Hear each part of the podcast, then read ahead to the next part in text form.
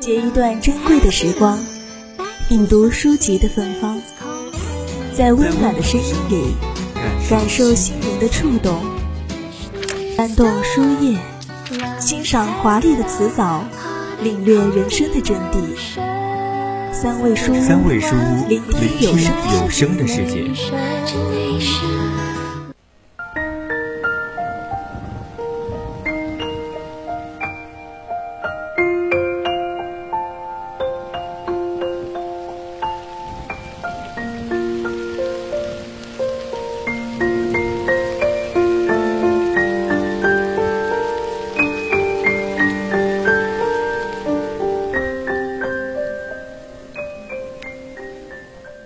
我们对有些事物的感动会直接越过言语，眼睛一落上，心就直接贴在上面。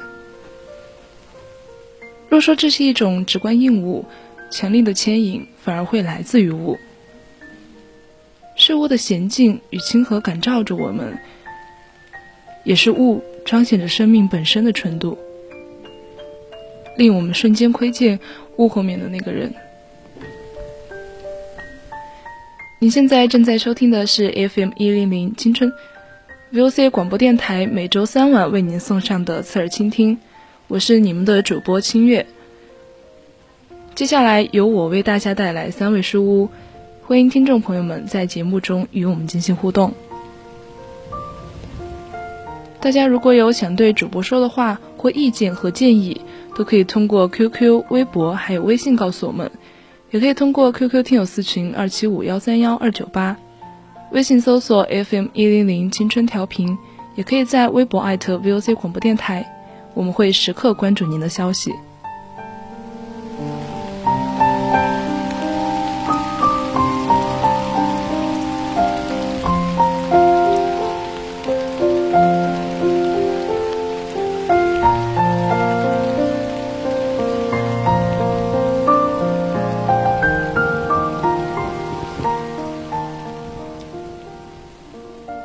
拿到志村福美的一色一生，径直翻到书后那几件作品，我便有了如下的感受。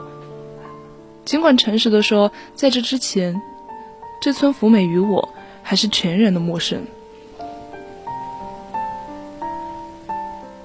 作品在书中共附了八件，不多且极具能量。观看时，你明显能够感到目不能移，并且会放缓了呼吸。每一件也有年代刻度。最早那件创作于一九七零年，而对于一九二四年出生的人来说，这都是中年后不同阶段的作品。但在我眼里，却有同样的神作之美。每一件都非一色直下，整体看又浑然一体。虽并不走素淡一路，却一样素洁高雅。纯净通透。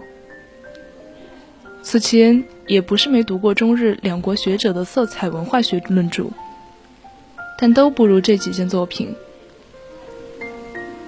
因为这几件作品，它能直观地显示出色彩所对应的文化与生命。如果说它是色彩版的《源氏物语》，那也是成立的，因为它就是让你上下千年的遥想。一乃日常用物，在此也合于殿堂。这不能不说是色彩极高的境界。而拿它来作为志村福美记忆洗涤之佐证，真就是作品服人。打开一色一生，感觉一脚就踏进了他一色的一生，一帧帧画面瞬间被调出。那是由粗瓷的染缸，深深浅浅的草木灰水，各种线与布的绞染，以及美轮美奂的纹样所构成的世界。最后的馈赠，便是那意想不到的色，如画布一样的和服，连空气中都有一种让人惊艳的味道，让人难忘。也因为它关乎美，关乎用，也关乎文化的理解与奇迹的想象。既像是人对色彩的掌控游戏，也像是人与自然的暗中切磋。遵从自然的法则，却创造着自然所没有的奇迹。所有的这些，都被他精确、细微的文字给唤出来。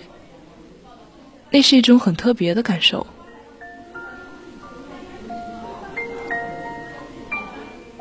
爱喜的又是。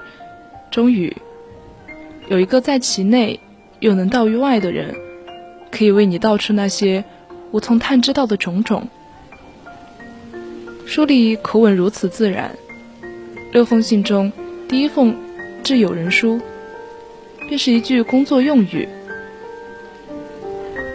书中谈的写道，在作坊定制的三十五厘米织布，终于做好了，现在要寄给你。带着数字刻度的工具描述，最能见出记忆的熟悉。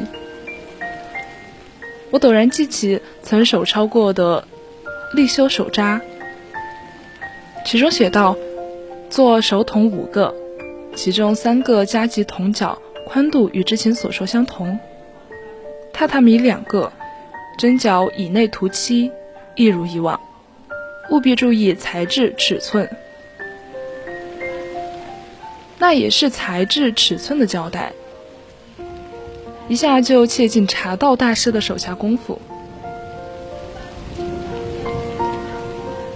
同是这把梭子，志村福美第二幅信又接着说，说那只梭子之所以好用，主要不在于头缩银尾，而是在于有接头时，能够帮助你的手指顺着你的心意活动。只只读到此，我也感觉一把文字的暗梭交到了我的手中，一路带着我在这织线染织的世界中穿行。色彩在一道道工序中转换，材质从没有仅当成材质，它在志村福美的眼中是另一种活物，使万物皆活。将这六封信置于书的开场，真像是一部用意果断的纪录片，一下子就把人带到了工作现场，为你展示记忆，也可见用心计的流露。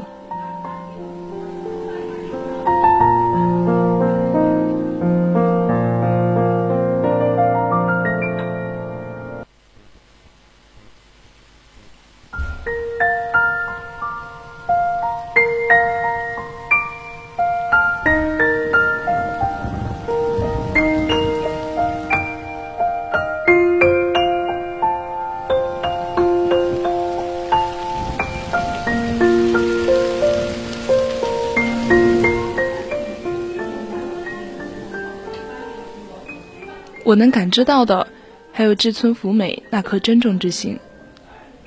不错，手艺人都爱讲心手相应，一种对物的驾驭能力。但若没有对自然有胜于常人的珍重之心，植物的色彩不会那样被理解看待。在书里，已经不将是植物当成生命体，而是直接将暗存其内的色彩当生命体。他们在工序的转换中被守候、被观察、被理解。所谓眉染用眉目灰，阴染用阴木灰，这里面都还有物物相应、相悖之理。而并无单独的绿色染料，它需要由黄与蓝混合得到的发现，无疑又是一个生命体再认知的过程。将由此有生命感的色色彩置入线中，融到布里，最后再延伸至人类衣饰，真就是在为植物续命，情意深度。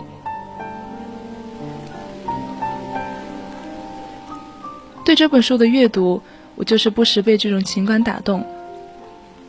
虽然我一直知道，日本人的色彩审美中。本身就有某种情感意味。不看别的，只看命名。所谓麝四色、蒙葱色、山吹色，都几乎要把名字与自然同一，进而表达其爱。但是，将色彩专家的论述与志村福美笔下的色彩相比，到底还是后者更能体现它作为生命体变化的层次。书中写道，在所有的红色中，没有一个色调能像苏芳那样赤裸的表现女人的正直。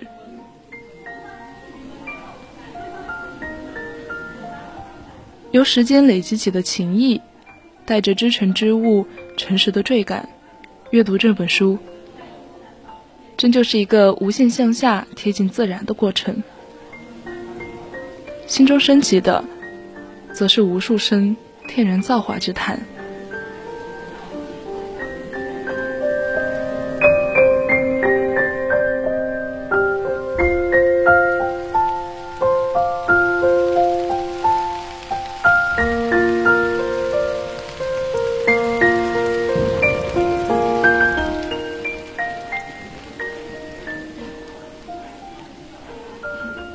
至此，我们不得不回头来看“专注”二字。我们习惯将这两个字用来赞美手作者的精神，但也许同时我们又深深的误解了它。就像志村福美讲：“一色用尽一生”，但同样留下了这些文字。这些文字在他，是通向务实的吊桥。是物与人交流的心迹，但是与我们，却是一扇记忆之门的开启。我们在此既能感知到所有记忆的相通，也能感知记忆之上某个高远精神的牵引。如果追寻色彩真是一道极道之旅，那么志村福美向我们敞开的。也不仅是附着在色彩上的奥秘。那么，今天的三味书屋就到这里结束了。我是主播清月，我们下期同一时间再见。